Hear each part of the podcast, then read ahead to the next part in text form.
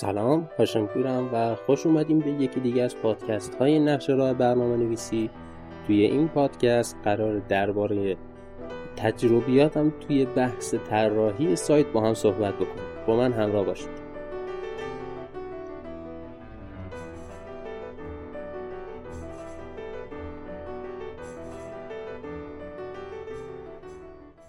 خب یکی از سوال‌هایی که به عنوان یک طراح سایت معمولاً بچه‌ها از من میپرسن بعد از این همه سال اینه که از کجا شروع بکنیم، چیکار بکنیم، چه کارهایی نباید بکنیم. خب بچه‌ها این طیفش خیلی گسترده‌ایه.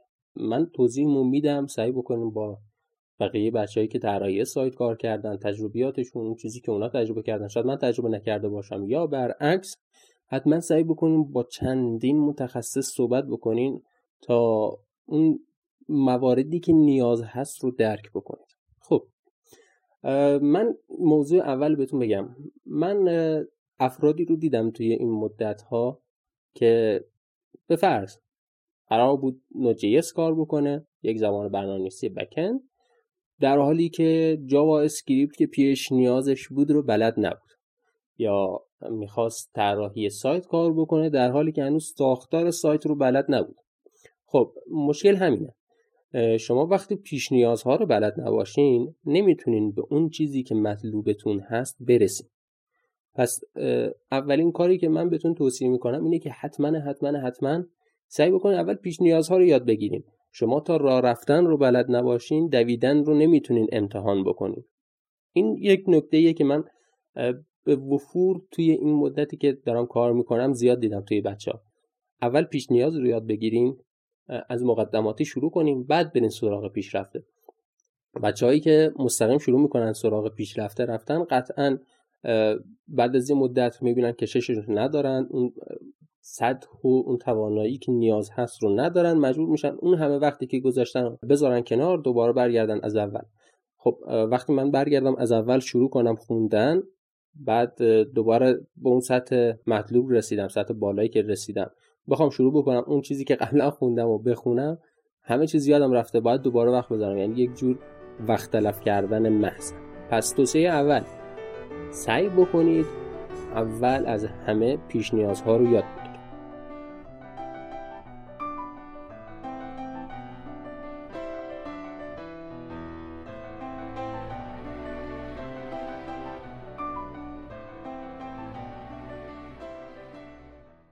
بحث دوم، بحث آموزش هایی که شما میتونین ببینین تو بحث طراحی سایت.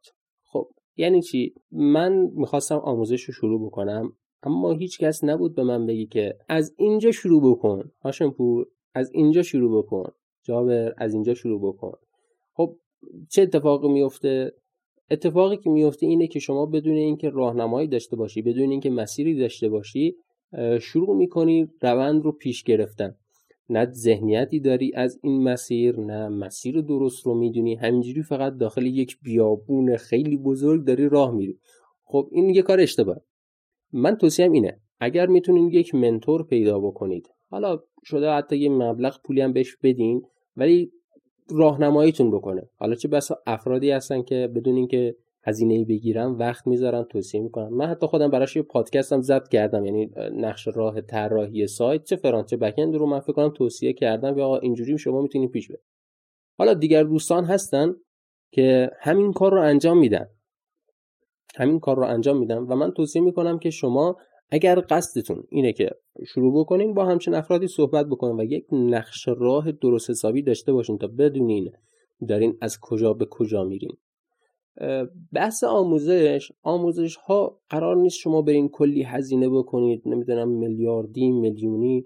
من یک کلاسی رفتم برای سوال کردن، من کلاس نرفتم، من خودم یاد گرفتم، و وقتی گفت که 2.5 میلیون پول HTML CSS، این که من برم یاد بگیرم HTML و CSS چیه، من خیلی تعجب کردم. چرا؟ چون من این HTML CSS رو بدون هیچ هزینه یاد گرفتم. پس نکته اول اینه که قرار نیست کلی هزینه بکنید. توی سطح ارتباطات، توی این دنیای فناوری آموزش‌های زیادی هست. اگر زبانتون هم که خوب باشه بتونید هندل بکنید زبان‌های انگلیسی رو، توی بحث سایت های خارجی مثل یوتیوب، مثل سایت یودمی و غیره، کلی آموزش HTML CSS یا هر چیز دیگه‌ای که مد نظرتونه رایگان وجود داره. پس بحث هزینه کردن هم منتفی میشه.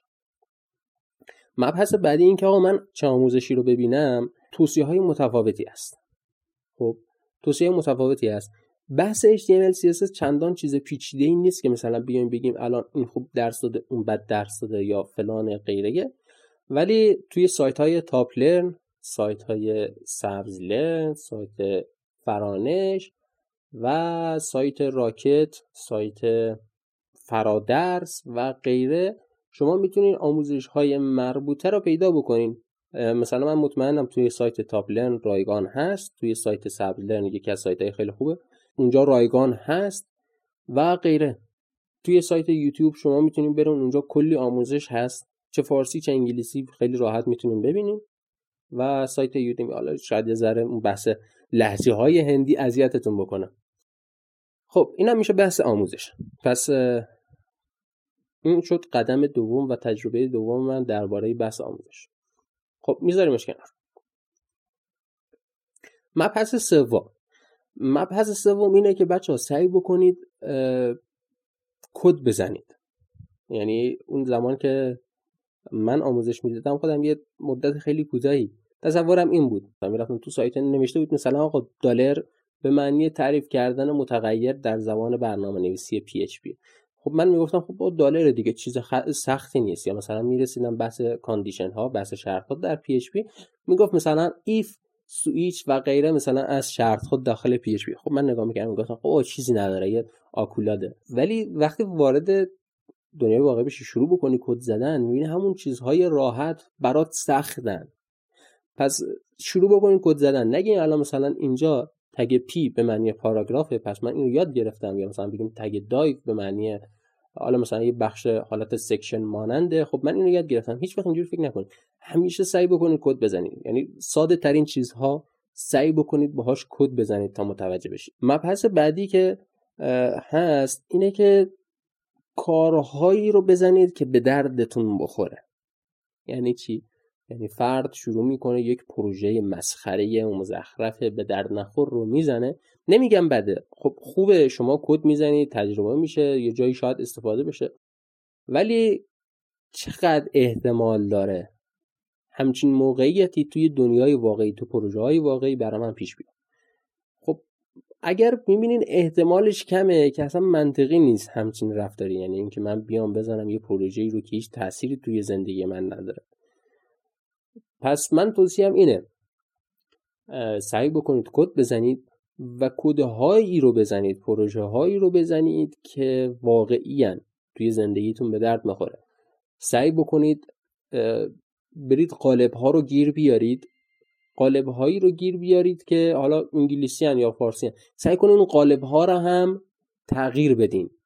پس چی شد؟ 2 بخشش بکنید، یا میشه گفت 3 بخشش بکنید، فرق نداره، هر جور شما سلام میدید. این که من کد رو بزنم، خودم کد رو میزنم. 2 این که من یه قالب رو در میارم، تغییرش میدم. حالا یا قابلیتی هم هست تحت عنوان فارسی سازی و راستچین کردن که قالب‌های انگلیسی رو شما دانلود می‌کنین به هر طریقی و بعد این قالب ها رو راستین و فارسی سازی میکنه. خب این خودش یک نوع بحث کسب درآمد هم میشه روش حساب کرد، توی سایت های راستین، توی سایت جاکت و غیره. خب بحث بعدی که من مد نظرمه، آقا سعی بکنید این پروژه هایی که میزنید هر چقدر مسخره اصلا مهم نیست. یعنی شاید بگین آقا من الان یه دونه دکمه ساختم، اصلا مهم نیست که یه دکمه ساختین، 2 تا دکمه ساختین، یه دونه متن نوشتین. همه این کارهایتون که تا حالا زدین رو توی یک پروژه، توی یک فولدر جمع بکنید، روی گیت آپلود بکنید، روی گیت لب آپلود بکنید. مهم نیست، فقط یک جای ذخیره سازی بکنید که بعداً بتونید بهش دسترسی داشته باشید. فقط نکته‌ای که هست، همه پروژه‌هایی که میزنید رو باید ذخیره سازی بکنم. من یکی از اشتباهاتی که داشتم این بود که پروژه هایی رو که میزدم چه به عنوان تمرین چه به عنوان کار هیچ وقت ذخیره سازی نمی کردم. در حالی که من خیلی از مواقع پروژه هایی که بهم میدادن شبیه همون پروژه های قبلی بود. یعنی من فقط میتونستم اون سورس کد رو بگیرم، یه دونه لوگو و یه دونه رنگ، حالا یه دونه اسم تغییر بدم و کار تحویل بدم.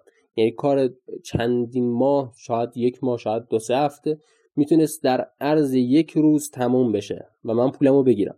ولی مهم این بود که نکته این بود که من اون سورس کد ها رو نداشتم. پس توصیه‌ام اینه که حتما سورس کداتون هر چقدر ساده است، هر چقدر پیشرفته است، در هر صورت ذخیره‌شون بکنید. و نکته آخری که حالا شاید به دردتون بخوره توی این بحث اینه که من از کجا ایده بیارم. بحث ایده ها توی اینستاگرام، سایت پینترست اگر اشتباه نکنم، سایت دریبل، سایت فری پیک و کلی سایت دیگه مثل یودمی و یوتیوب میتونید ایده یابی بکنید. نکته‌ای که هست توی یوتیوب حتی آموزش هاشون هم میدن. یعنی میگه آقا من میخوام یه دونه سایت بار بزنم با HTML CSS JavaScript، من میخوام یک سایت کامل بزنم با بوتسترپ، من میخوام یک سایت کامل بزنم، یک سایت خبری بزنم با jQuery. یعنی همه این موارد شما میتونید سورس کد هاشون هم دسترسی داشته باشید، آموزشش ضبط شده تو یوتیوب قرار گرفته. ولی من توصیه‌ام اینه شما برید سایت های مثل دریبل، سایت های مثل اینستاگرام، پینترست و غیره که حالت عکس ماننده و شما از روی عکس کد بزنید. چرا؟ چون توی دنیای واقعی شما وقتی وارد یک شرکت برنامه‌نویسی میشین، شرکت برنامه‌نویسی اینجوری نیست که خودتون تنها کد بزنید یا مثلا هر چی دلتون خواست کد بزنید. شرکت‌های برنامه‌نویسی به این شکلیه که شما وقتی وارد بشی چند بخش داره. یک فرد متخصص طراح UI UX، یعنی میاد یک عکسی رو از اون بحث سایتی که قرار شما طراحی بکنین ایجاد میکنه، میاد میگه آقا طرح ما اینه، شما باید طبق این عکس پیش بری. حالا ممکنه به هر چیزی تحویلتون بده، شاید مثلا فایل فتوشاپ باشه، فایل اکستی باشه، فایل فیگما باشه، یه عکس PNG باشه، JPG. مهم اینه که عکسه، مهم اینه عکسه. حالا اون مقدار رنگ ها، اون بحث فونت، بحث سایز فونت، بحث ریسپانسیوش، همه اونجا ذکر شده و شما باید از روی اون عکس هر چیزی که مد نظرتونه رو پیاده سازی بکنید. خب پس چی شد؟ این نکته‌ایه که حتما باید بهش توجه داشته باشین که من قرار از روی یه عکس توی شرکت کد بزنم، پس از همین الان تمرین میکنم برای اون. و شاید به دردتون بخوره که بهتون بگم که اگر قراره توی یک شرکت کار بکنین، شرکت ها شما رو به عنوان یه دونه کارآموز میگیرن که شاید یه ذره سختگیر باشن، شاید حقوق بهتون ندن، شاید حتی یه دستمزدی هم ازتون بگیرن، بگن شما قراره اینجا کار بکنی. من توصیه‌ام اینه چند تا پروژه بزنید، یه سایت خبری، یه سایت فروشگاهی، یه سایت شخصی، یک سایت شرکتی و حالا متفاوت هر چیز دیگه میتونید سایت آموزشی بزنید. اصلا من توصیه‌ام اینه همچین کارهایی رو انجام بدین خودتون، بعد با انواع مختلف. آقا مثلا من یه دونه HTML CSS زدم، دفعه بعدی HTML CSS JavaScript میزنم، دفعه بعدی فقط boot strap میزنم، دفعه بعدی مثلا متشکل از همه اینها میشه. سعی بکنید این پروژه ها رو بزنید. وقتی این پروژه ها رو بزنید شما اولا تجربه کاری رو دارین، دوما شما نمونه کار دارین و شما به عنوان یک طراح سایت، حالا چه ساده، چه مبتدی، چه پیشرفته، شناخته میشه و میتونین خیلی راحت تر حالا تو بحث استخدامتون، تو بحث کاریابیتون پیش برین. این توصیه که حالا این چند تا توصیه من توی این چند سال با بچه‌هایی که حالا در ارتباط بودم، بچه‌هایی که سوال می‌پرسیدم، اینها خیلی بحث تاپیک بود. یعنی خیلی سوال میشد، خیلی مبحثش پیش می اومد، خیلی بچه‌ها نیاز داشتن و من توصیه‌ام اینه که اگر قرار شروع بکنین، شروع بکنین.